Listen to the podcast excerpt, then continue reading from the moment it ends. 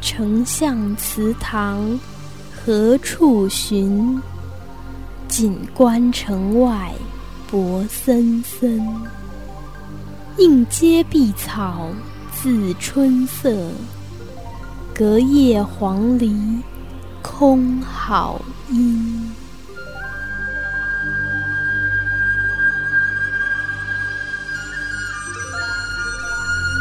听说，每个人都有在天上对应的一颗星星，星星陨落了，人的生命也就走向尽头。天上的星星为何？啊，唉，想来我是命在旦夕了。丞相何出此言？你看，天边那颗将星，星光昏暗，就要陨落了。唉，丞相，丞相何不用个祈掌法术，看看能否延长寿命呢？唉，常言道，天命难违啊。不过，姑且试试。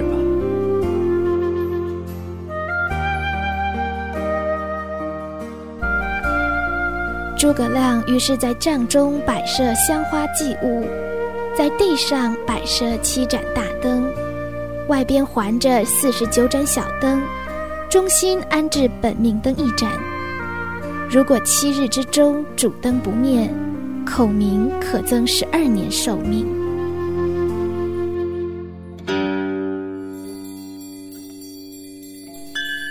诸葛亮生于乱世。承先王重恩，受托孤大任，是讨国贼，是兴汉室，就托付给丞相。日见将心将坠，知大限已至，全斗胆祈求苍天，再给诸葛亮残喘几年寿命，好上报君恩，下救百姓啊！倘若实在不受教。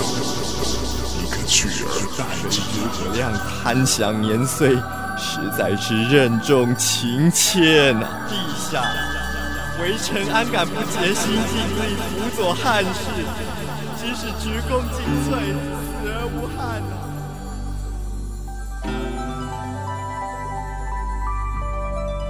此时，敌营司马懿也观得天象，暗自欣喜诸葛亮时日无多。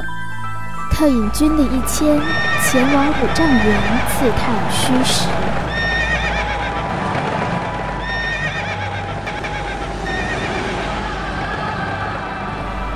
丞相不好了，魏军大举攻城啊！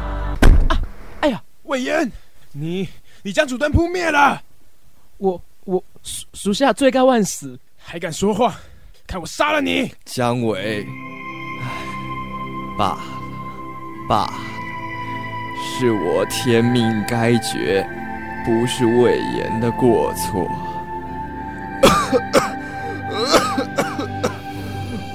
魏延，赶紧吩咐出兵迎战。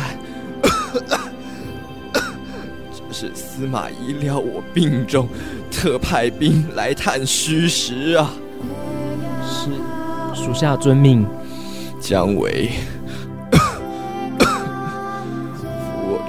看看情况，丞相，您已病重，好好休息吧。事情就交给其他人来做吧。我也知道，只是先帝重托，诸葛亮岂敢怠慢啊？丞相，毕竟天命难违，天上的将星还是暗淡了，陨落了。天上的星星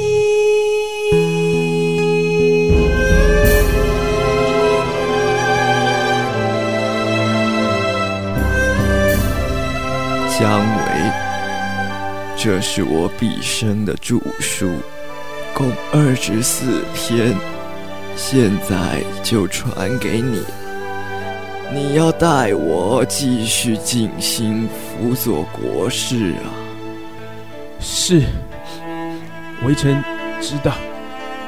杨仪，我死之后，魏延必定造反。这个锦囊你留着，等魏延临阵相对的时候，才可以打开啊。是，杨仪记住了。还有，我死了千万不可以发丧。你们在我口中放入七粒米，脚下点一盏明灯，我的魂魄就可以回来镇守，保持将心不坠。军中上下 切记，一定要安静如常，不可以沮丧。如果司马懿来攻，就把我之前刻好的那个木像给推出去，后方军队悄悄一营一营缓缓而退。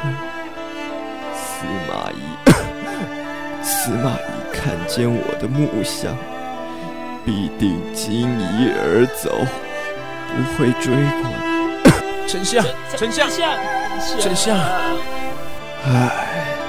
我不是才说的，不能表现出哀伤。丞相，你走了之后，有谁可以继任大事？贾公演可以。公演之后还有谁呢？费文伟可以。文伟之后尚有人吗？丞丞相，丞相，